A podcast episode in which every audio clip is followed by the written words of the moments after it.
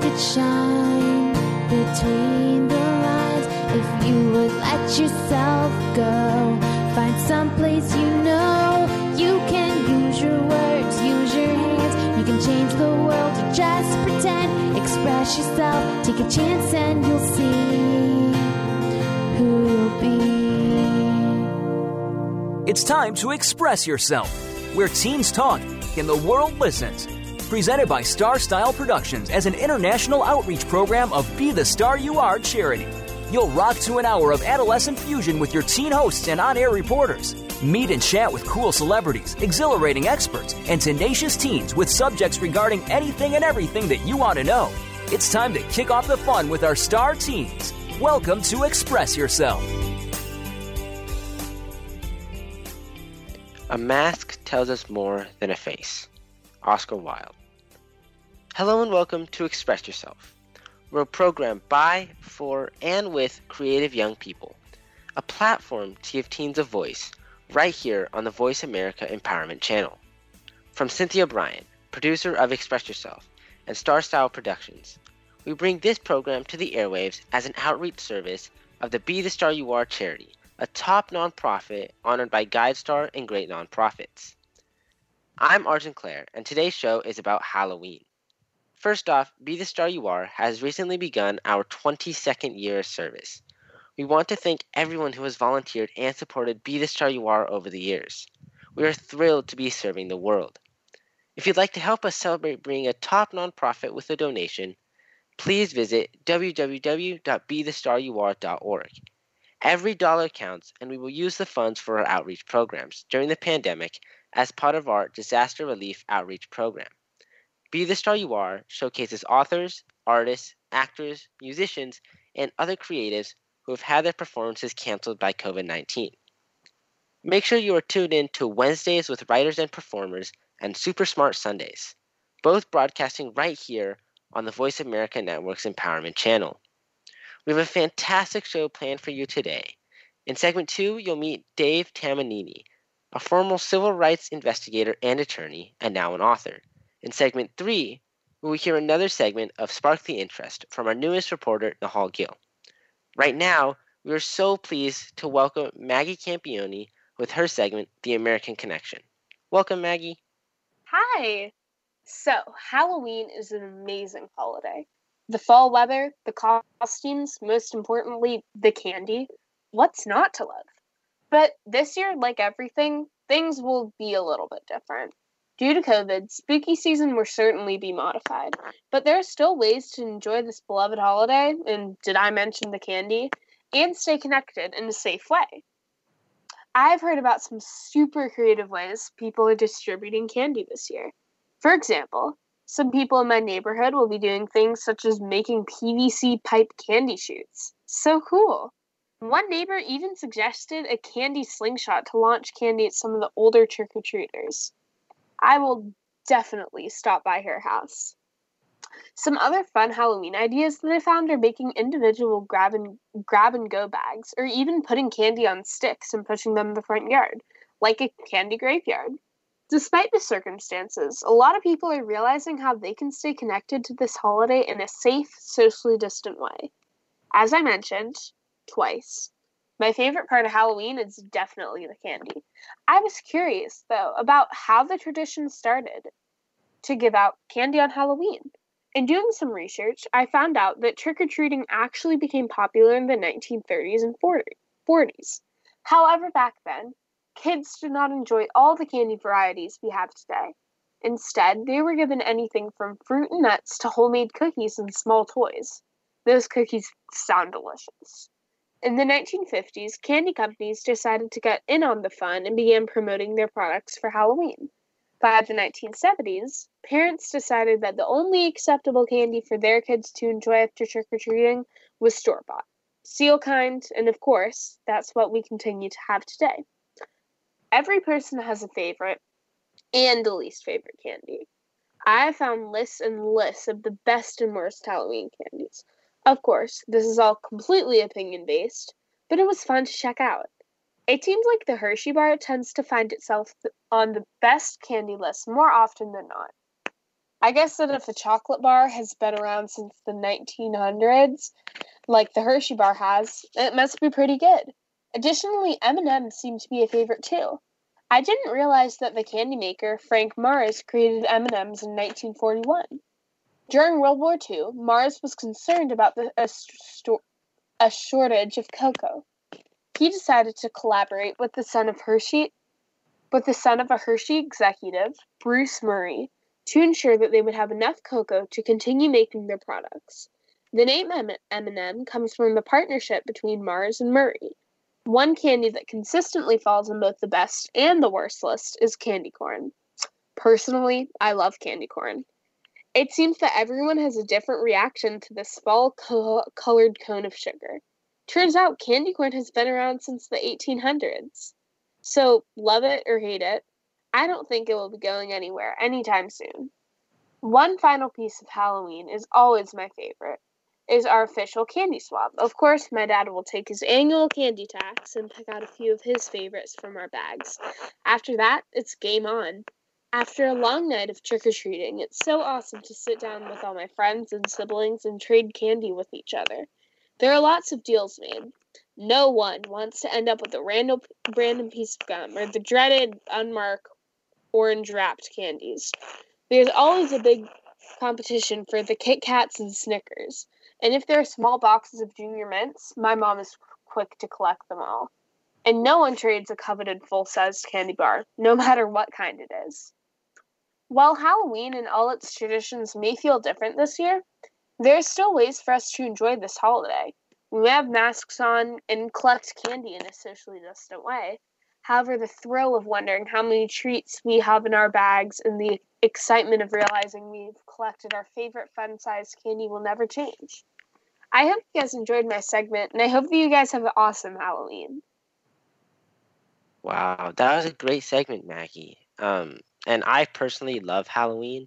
I've always found it that it's a way for me to kind of connect with my friends and family by dressing up, and of course the candy. And you definitely talked a lot about the candy, so I was just wondering, what is your favorite Halloween candy? Well, it always changes. Like one Halloween, it was Snickers. Then I ate too many and I got sick of Snickers. The next one, it was Jolly Ranchers. Then I ate too many and I got sick of Jolly Ranchers. I don't really know what it's going to be this Halloween. I think Kit Kats are up there. Those are really good. But I asked my siblings what their favorites were too. My oldest brother says that his was Hershey's. My younger brother loves Jolly Ranchers and cookies and cream Hershey's. Finally, my four year old sister's favorite was Skittles, nicknamed Skitties. I do not know what's going on in her brain half the time. That's awesome. I, I think I might have to agree with your, your sister. I do love Skittles. They're they're pretty good. Um, so you also talked about kind of what Halloween means to you. Do you do you have a favorite Halloween memory over over the years? Uh, yeah, probably. Also, Skittles definitely not my favorite. It's not up to for de- it's not up to debate for me. I just don't like them. But my favorite Halloween memory was probably last year when our family had like a huge Halloween party, and it was so much fun. I went trick or treating with some of my closest friends, and I remember running around my neighborhood and shouting my friend's name because we like absolutely couldn't find her. And for one moment, I was seriously considering that she was taken by a monster. That's a pretty awesome Halloween memory. For me, it's always been going to one of my friends' house and watching a horror movie. And I personally don't like horror movies, but my friends always force me to watch them. So they've grown on me a little bit. But another big part of Halloween is always wearing costumes. What's the best costume that you've ever worn? Well, when I was younger, I dressed up from um as Persephone, the Greek goddess of like springtime and flowers and all that stuff for Halloween. I had this beautiful cloth ca- costume with like this flower crown, and I absolutely loved it. I also dressed up as a character. I also loved how I dressed up as a character that I really liked and actually wanted to learn more about. I also really liked my costume from last year. I dressed up in like full tie dye. I still have the like tie dye sweatpants that I wore, and I had these like really cool space buns in my hair, and I put like glitter all on my cheeks. It was just really fun. That's awesome. One thing that I try and do is me and my friends will try and coordinate our costumes so we all make up like a show or something like that. It's it's pretty fun. Unfortunately, we are out of time. So listeners, please show your love for more segments by donating to the Be the Star You Are 501c3 literacy charity that brings you this program at bethestaryouare.org. And keep listening for more as we interview our guest in the next segment.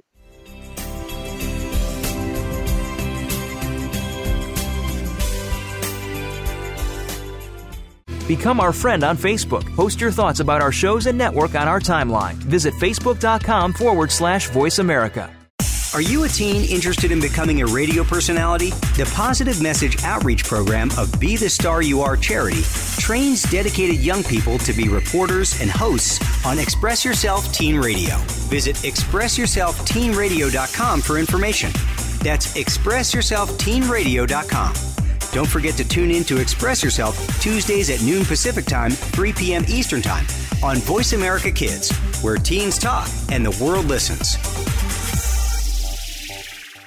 Follow us on Twitter at VoiceAmericaTRN. Get the lowdown on guests, new shows, and your favorites. That's VoiceAmericaTRN.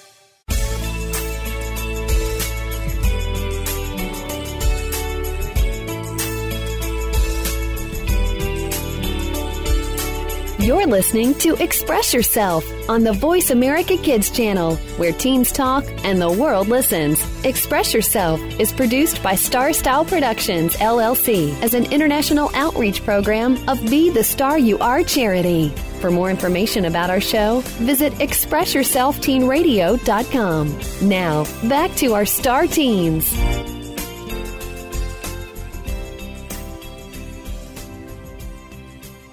Thank you for staying with us here at Express Yourself on the Voice America Empowerment Channel.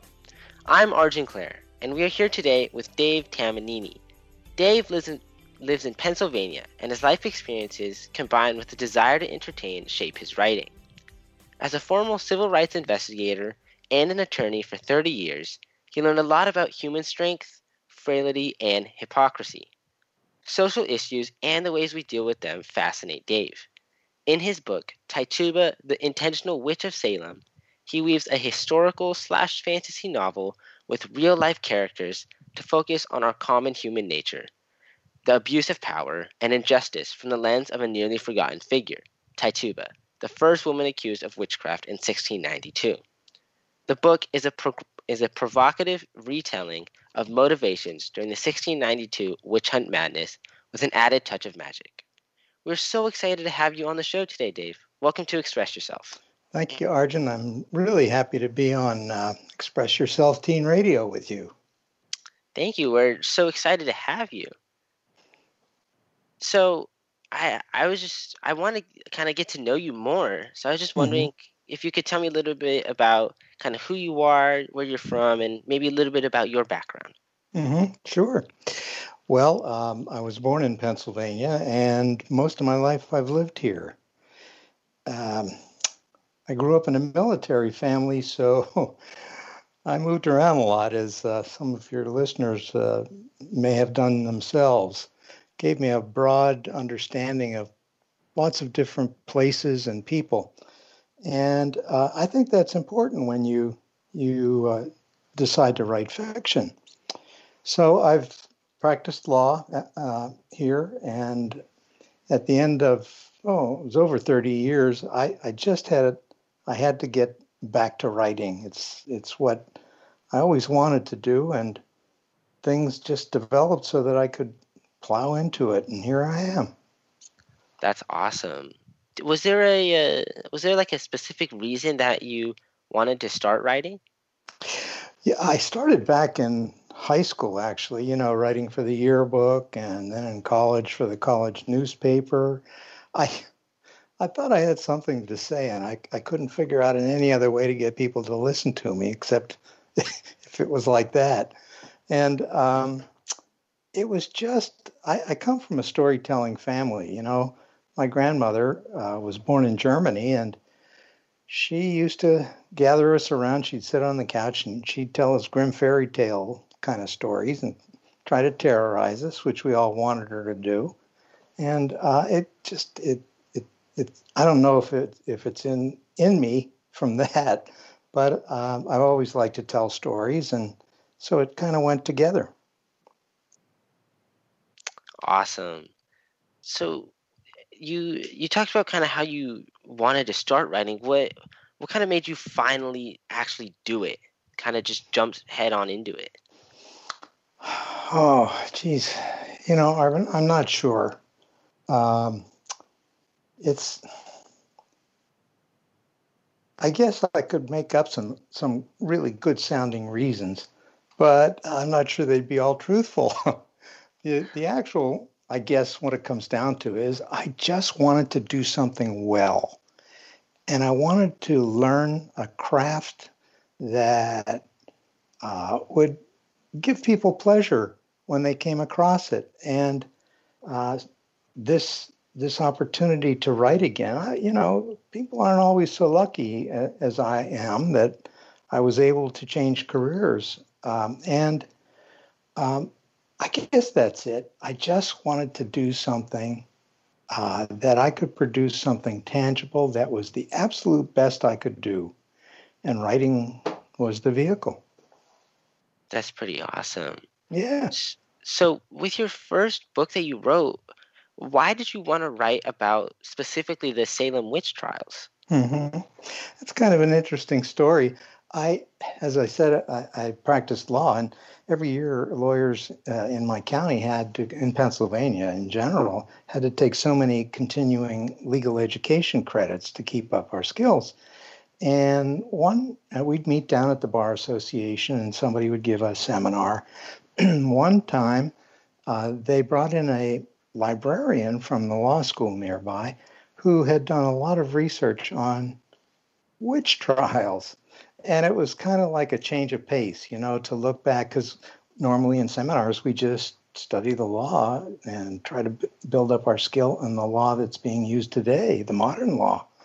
Well, he gave this seminar about the actually hundreds of thousands of people that were falsely uh, accused and in Europe mostly burned at the stake. And then he talked about Salem. And I was already thinking about, hmm, uh, I'm getting close to when I, I'm going to start writing again. And it was just like it clicked.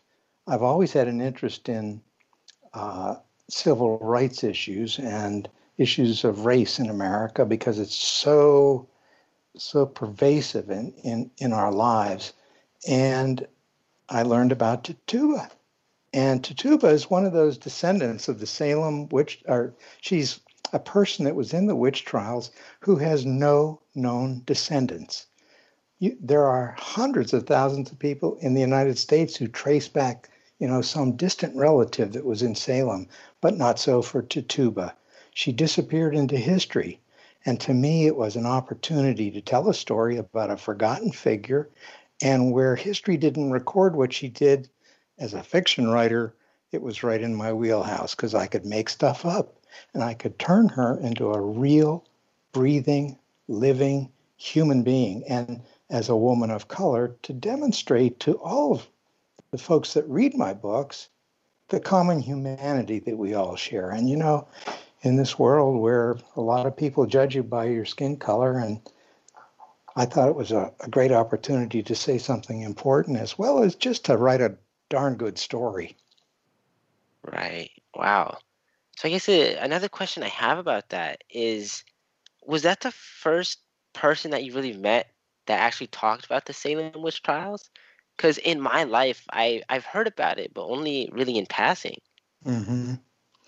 Yeah, I, I mean, uh, it, it opened up a whole different area for me once I started getting into it and reading about the early uh, colonial life in Massachusetts. It was the first time I ever made a trip there, and I visited Salem, and I the the village where all this started in 1692 uh, was called Salem Village. And it was what happened there was so shameful to the people there that over time they wanted to forget it and they actually changed the name of the town from Salem Village. And today It's modern Danvers, Massachusetts. And it's the town that's right next to the actual city of Salem, where everyone was brought for trial. And ultimately, 19 people were hung um, unjustly. Wow. So this is our Halloween show, and I think mm-hmm. that th- your book is kind of a perfect vehicle to get us almost scared. So maybe we can talk a little bit about the witch trials. Sure. Um, so why do you think that these young, really kids almost, caused so much damage and had so many people hung unjustly? I think I, I got a little different take on it. Uh, historically, people have tried to figure it out. Were these bad kids? Were they manip- Were they uh, under the influence of? Uh, there was a theory once that there was a fungus growing in the rye grain that they, they made bread out of that could have get, uh, been hallucinogenic. Uh, there were questions about whether the religion that really had them wor- had everybody worried that the devil was just over your shoulder, no matter where you were and what you were doing. The devil mingled among the people, waiting to grab people and use them. The devil couldn't hurt people physically, use people to hurt other people and to, to get them to sign his book uh, and, and make a promise to serve Satan. And the people believed this was a constant threat. So my theory, as I developed it, was I think the kids were manipulated. They were mostly manipulated uh, and and preyed upon using their fear of damnation, and uh, you. Uh, once they were frightened enough that there was a witch or there were witches around, um, they basically fell into a pattern of almost like mass mass hysteria. You know, kids can be manipulated, and these these kids range from 11 years old uh, to 18. And of course, the older you get, the more you're resistant to manipulation. But this is something that was pervasive in the kids and the adults. People believed there was a constant war, and they also these these folks were Puritans, uh, uh, they were devout followers of Calvinism, and Calvinism taught that you were predestined to go to heaven or hell, and you never really knew which it was. That puts a load on people, and especially kids, I think, of uncertainty. And they're already in a world of uncertainty. They have to depend totally on the adults. So, what happened was once this witchcraft got started, um, people were arrested on what was called spectral evidence. If somebody thought they saw a ghost of Sarah Good or Martha Corey, that was allowed to be entered into evidence that Sarah Good or Martha Corey was a witch. Can you imagine that? Because they thought wow. they saw her ghost do something to them. Wow. This was allowed in court, and it sent people to the gallows. And some of the folks, one of the classic cases is Rebecca Nurse. She was a devout woman, thought of by everyone as a good person, a loving person, a grandmother of many, many grandkids. And she was accused. And because of the environment of fear and worry of what would happen to you if you weren't a good person. Mm-hmm. Rebecca Nurse could never explain why people thought she was a witch, but she said, Well, maybe I committed some sin. And she took that to the gallows and she climbed the ladder willingly when they put the noose over her head and pushed her off to swing below the gallows. Wow. Wow, that's pretty crazy. to us, it is. But you know, people get swept up in emotions and they lose their judgment, especially when the group is fearful. And It's easy for us to judge them. How could they do that? But they were just human beings. Unfortunately, they murdered 19 people were hung, and one man who wouldn't submit to the jurisdiction of the court was given a choice. We'll put you on the ground, we'll put a board on you, and we'll start put, st- putting stones on you until you agree to submit to the court's jurisdiction. His name was Giles Corey, and he died. He was pressed to death because he would never do it. Wow. So, do you think that something like this could ever happen again as people get hysterical over religion or politics or whatever else? I think so. Uh, unfortunately, fortunately, we're not so isolated as we were in 1692. But I don't know how many folks that are listening can remember this, but there was a case uh, maybe 15 years ago or more where someone accused a daycare worker of of being abusive to the small children.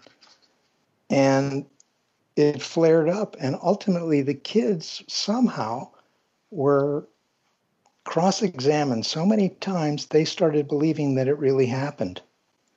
And it was not just one daycare worker, it was several that were charged with abuse and the kids were saying things that never happened. Fortunately, in that case, the truth came out, but the entire town, geez, probably the whole country, was transfixed by this, and it was kind of a hysteria that was going on. I can't remember where it happened, somewhere back east here. Wow. And I know that you used to be a, uh, a civil rights investigator and an Mm-hmm. attorney. Mhm. Did did you ever have anything remotely similar to this happen in your law practice? No, no, I, I guess I should be thankful I didn't. Wow. So I, I did want to go back to something that you mentioned. You mentioned that the people that lived in Salem were Puritans and that they were very religious and then they were devout to Calvinism. hmm But they were so brutal to their slaves and even unkind to one another. How do people kind of grapple with being so religious and devout yet so mean? The Puritans were tough. They were carving out a colony. They fought back Indians because they basically invaded Indian lands. In Massachusetts, slavery was put into law in the in the 1640s, and it was lifetime slavery for black people. Most folks don't even realize that there were slaves in Massachusetts, but there were. And not only African slaves, but Indian slaves too. What often happened uh, is after uh, a, a fight with with Indians, any Indians that were captured, I, I say Indians, gosh, I shouldn't, because I'm I'm captive to my old education system. Native Americans were uh, captured and they were sold into slavery. Often they were shipped down into the Caribbean in exchange for African slaves that were shipped up back up to Massachusetts. So Native Americans were enslaved as well as uh, Africans. Uh, this goes back to the way people thought back then. When I said I wanted to show Tituba's humanity, it was because then, even today, unfortunately, there are privileged people who are not convinced that people of color are of equal humanity to them. It's a sad Right. point, but that allowed the inhumanity to exist from early times in the United States, 1619 below, uh, down in Virginia when the first slaves were brought into uh, North America, in England, and on the European continent there was slavery too. Right. So can you tell us a bit more about the the slave Tituba? How did Mhm. you how did you kind of come up with her backstory? Since Sure. there wasn't really much historical reference or evidence about her. No, this is a really neat part that I love to tell.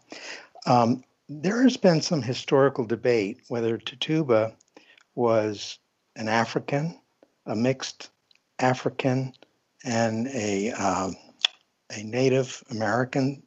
Uh, and I did my research, and her name really was Tituba. And so I contacted somebody in Nigeria and who was a speaker in the Yoruba language.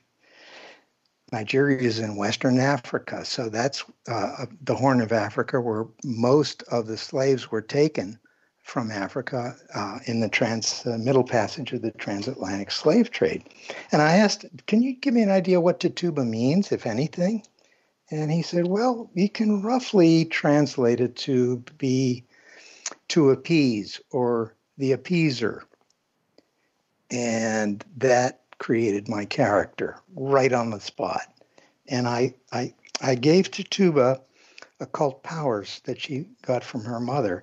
And you know, in Africa has a rich tradition of, of uh, occultism, Vodun, Santeria, um, and, and, others.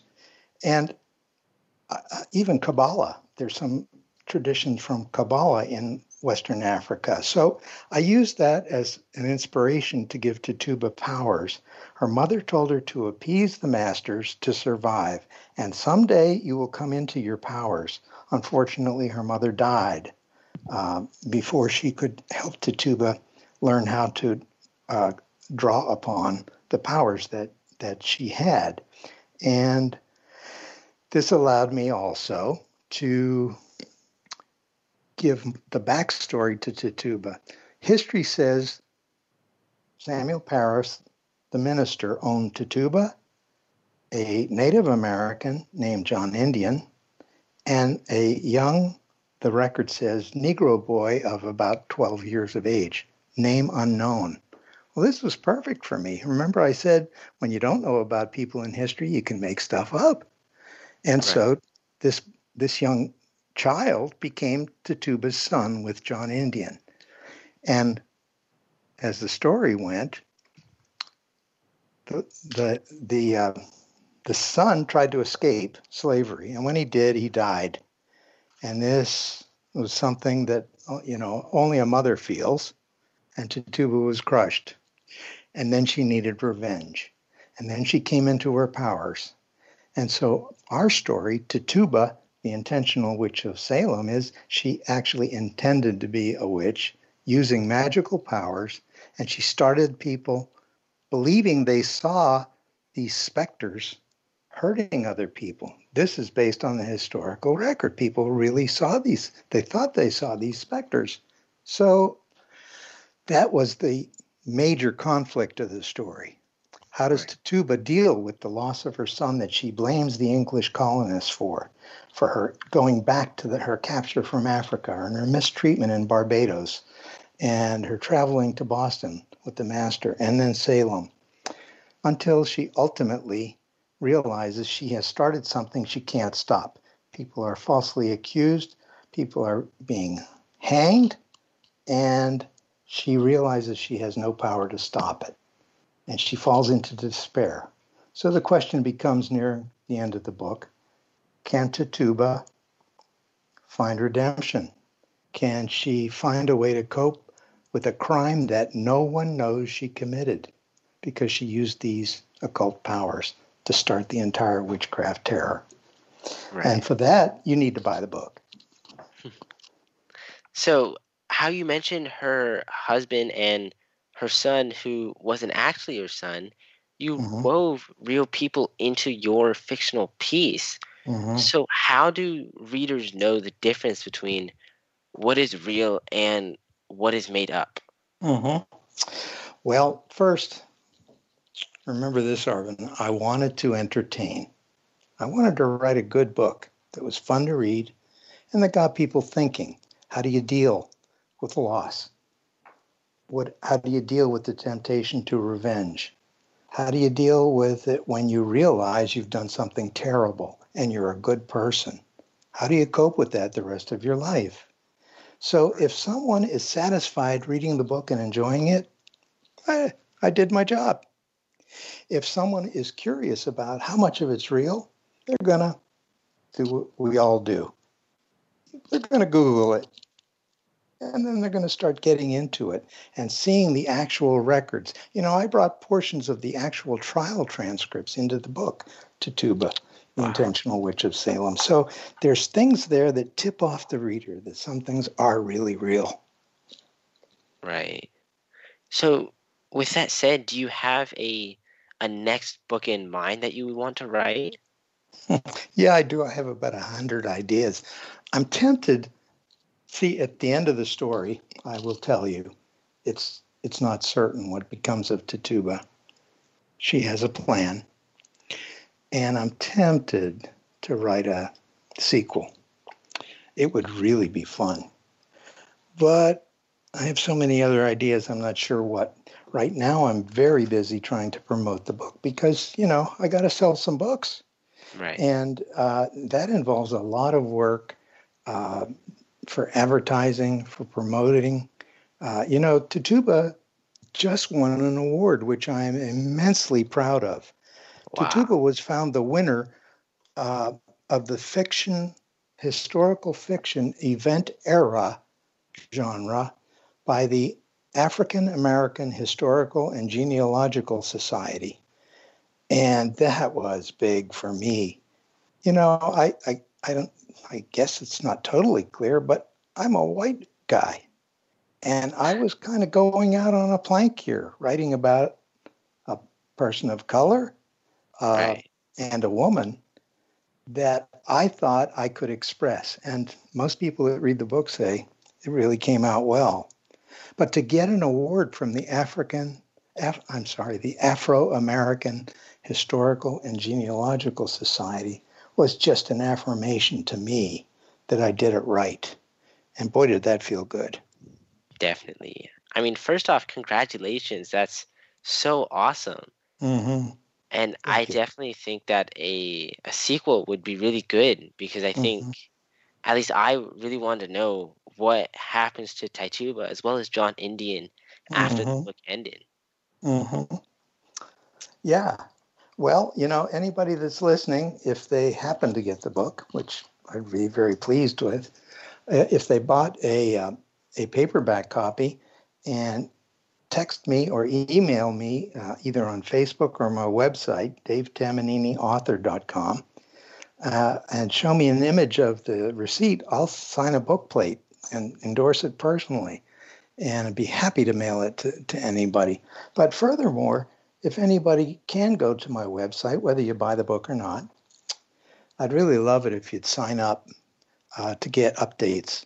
Um, it, it really, really helps writers when folks communicate with the writer. And I love to have conversations with folks. If they have ideas, I'm happy to hear it. If they have questions, ask me anything. Awesome. It's definitely a great story. And it's very entertaining, and you definitely did your job. Thank Unfortunately, you. we are out of time for this segment. So thank you so much, Dave. I absolutely loved our conversation today. Me listeners, too. Thanks. Listeners, make sure you check out Dave at his website, www.davetamaniniauthor.com, and make sure to sign up for his emails.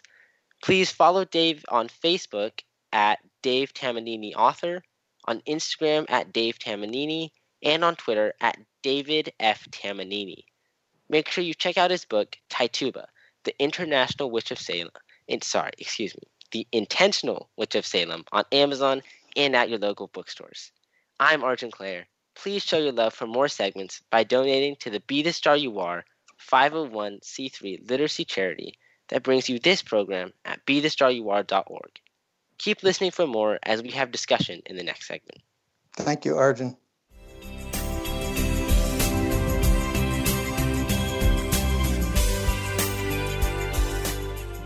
Become our friend on Facebook. Post your thoughts about our shows and network on our timeline. Visit facebook.com forward slash voice America.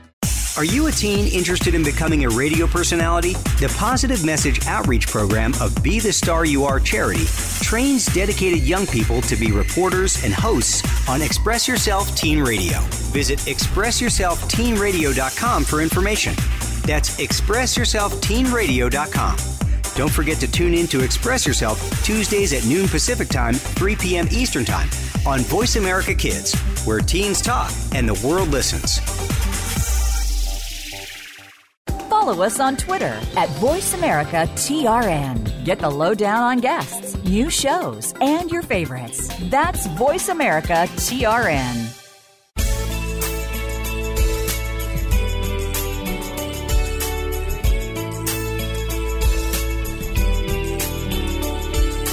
You're listening to Express Yourself on the Voice America Kids channel, where teens talk and the world listens. Express Yourself is produced by Star Style Productions, LLC, as an international outreach program of Be the Star You Are charity. For more information about our show, visit ExpressYourselfTeenRadio.com. Now, back to our star teens.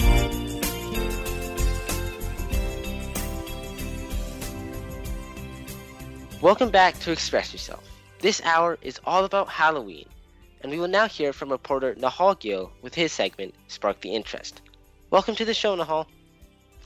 Hey, thanks for having me. I hope everybody's doing good. So, ways to make this Halloween memorable. When I think of Halloween maybe different this year, secondary to COVID 19, I'm always reminded of some of my fondest memories. From the time when I was a small child, I've always looked forward to the excitement and scares of Halloween. When I was younger, my mom would try to find or make the most creative costume to follow along with the favorite character or theme that I loved that year, and we'd go trick or treating for hours. And in the most recent years, I've completely found a sheet over my head or a scary mask as long as I get to trick or treat with my friends. Even though I will miss my usual Halloween traditions, I do understand why we need to be different this year, but however, that doesn't mean we can't have fun and we can creep it real. That's awesome. And at least for me, it definitely sucks that we can't have a proper Halloween where we walk around neighborhoods and just get some candy. Yeah, you can't but enjoy with, the joy of yeah, trick or treating anymore. With that in mind, what are your plans for Halloween? So my mom, she's a planner, and she doesn't want to disappoint my sister and I. So she came up with a fun evening. First, we'll get together with my younger cousins. We'll have a candy hunt, watch some horror movies, and then I'll have a virtual costume contest with my friends. That's pretty awesome. I didn't even think about that. Even though we can't go in person, I think a virtual contest would be pretty good. Uh, what is your costume that you're going to have this year? This year, I've been recently watching The Office multiple times, so I was trying to trying to figure out which character from The Office that I would want to be. Um, I was going with Dwight. Maybe if you guys know him or not, he kind of has glasses and is a crazy character. So that was my costume for this year. That's pretty awesome. And I definitely am a huge fan of The Office. So yeah. could you maybe elaborate a bit more on that? Like, did you make the costume? Did you go out and buy some stuff for it? Yeah. So with the outfit, it's pretty simple to make it. I just need maybe a suit or a tie. So I got some khaki pants, a white shirt, a tie, and a blazer. And then I got one of those stickers that say, Hi, my name is, and I just put Dwight on it. I already have glasses, so it works. And I just need to put my hair and part it down the middle. That's awesome. That's definitely a great costume. And I think a lot of people are actually going to recognize you. Yeah, thank you. So, are you are you happy with the way Halloween is this year? I wouldn't say that I'm happy, but you know, public health and safety is really important with the times going on right now.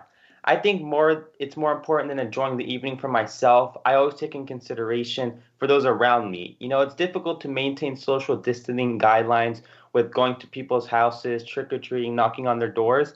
So we can still have fun, but it won't just be the same trick or treating or going to Halloween carnivals and enjoying those. We can still have fun though with virtual stuff or hanging out with family.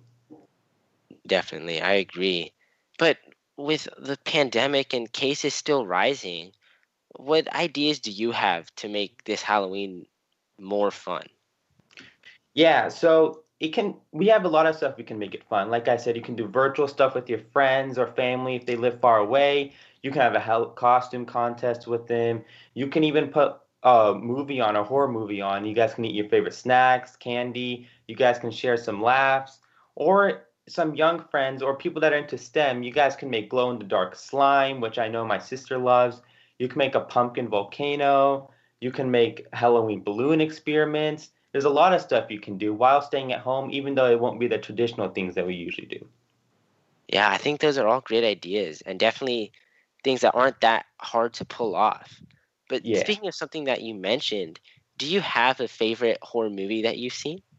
Yeah, so when I first started watching horror movies, it was around maybe two years ago. My first, my during Halloween, I watched um, Annabelle. I think I forgot which which number movie it was, but it was it freaked me out in the beginning. But then after, I kind of liked it because it wasn't as uh, like I started as I started watching more ho- horror movies, it wasn't as scary. And then I rewatched that movie again, and I actually, so my favorite horror movie would probably be Annabelle. You know, I was freaked out the first time.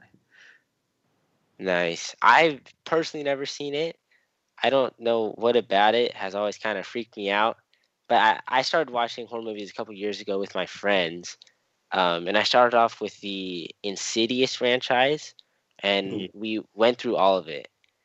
And it, it was actually it was it was actually all right. I definitely didn't like it at the beginning, but it kind of grew on me. And so one of my friends is a huge movie buff, um, and he's had us watch like Psycho and all those different kinds of horror movies. So it was it was pretty awesome. Yeah, yeah, Insidious is really good too. I've watched it. Yeah. Um, and so kind of speaking of watching it with friends, which we've both done, why do you think it's important to make plans with others during this Halloween season? I know it can be hard with all the social distancing guidelines, but it's also really important for our mental health. Finding ways to include our peers in our plans, it can deal with the stress you're having, anxiety, sad thoughts, and it's a great way to get support from other than your family and people your age or people who have similar experiences with you. And science even shows that very important interactions releases dopamine, which in turn helps us feel better physically and mentally. Awesome. I yeah, I definitely think that's very true.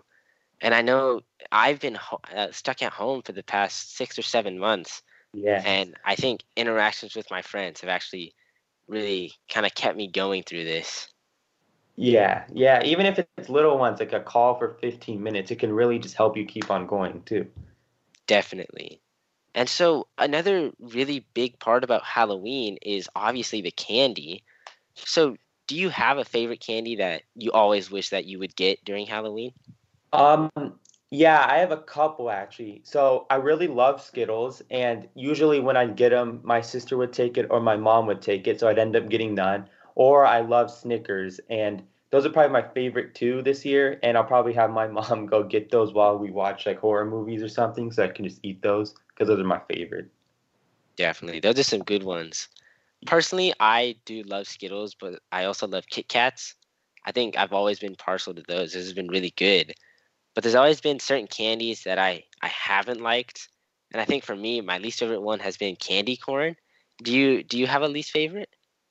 My least favorite, I would probably say candy corn too. I just don't like the taste of it at all. It kind of tastes weird to me. Yeah, I agree. And I know that this year has been pretty crazy with I mean, even getting candy from the stores, buying costumes. I think we're kind of forced to make our own. Yeah. And Yeah. I, I yeah, I know um like I looked a couple months ago.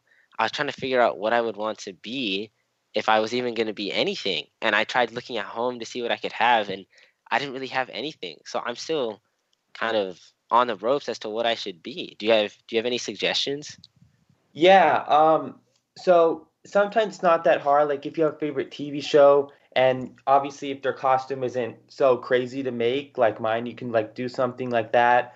Or Pinterest has some great ideas. I was looking at Pinterest for like costumes before I kind of decided on being um, Dwight from The Office, and to be honest, it can you can really just find anything from the internet that you can say made from home that will help you out, or like I think the best thing to do is your favorite movie or TV show, and obviously if their costume isn't crazy hard to make.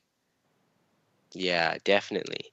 And I think recently I just watched the Avatar series, the TV series, and I really enjoyed that. So maybe I can be a character from that. I'm not sure.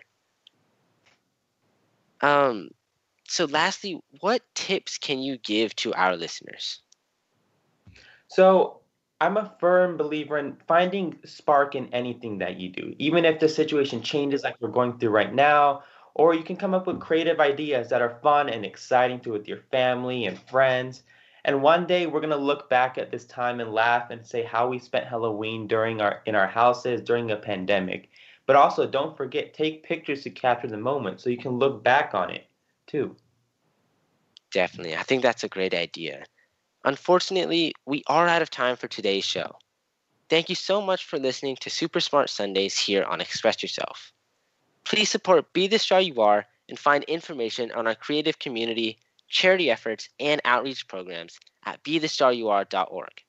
I'm Arjin Claire, and you have been listening to Express Yourself, an on air global community where teens talk and the world listens. As always, we express our gratitude to Star Style Productions, Cynthia Bryan, Be the Star You Are, and our Voice America Empowerment crew, especially our voice engineer, Josh. And thanks to our guests from across the world.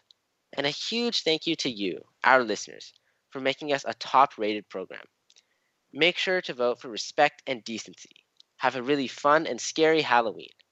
Always remember to speak up, speak out, and express yourself. Thanks for joining us this week on Express Yourself, produced by Star Style Productions LLC as an international outreach program of Be the Star You Are charity. For more information about our show, be sure to visit expressyourselfteenradio.com. Please join us again next Tuesday at noon Pacific Time, 3 p.m. Eastern, when teens talk and the world listens on the Voice America Kids channel. Until then, remember to express yourself. Stars could shine between the lines if you would let yourself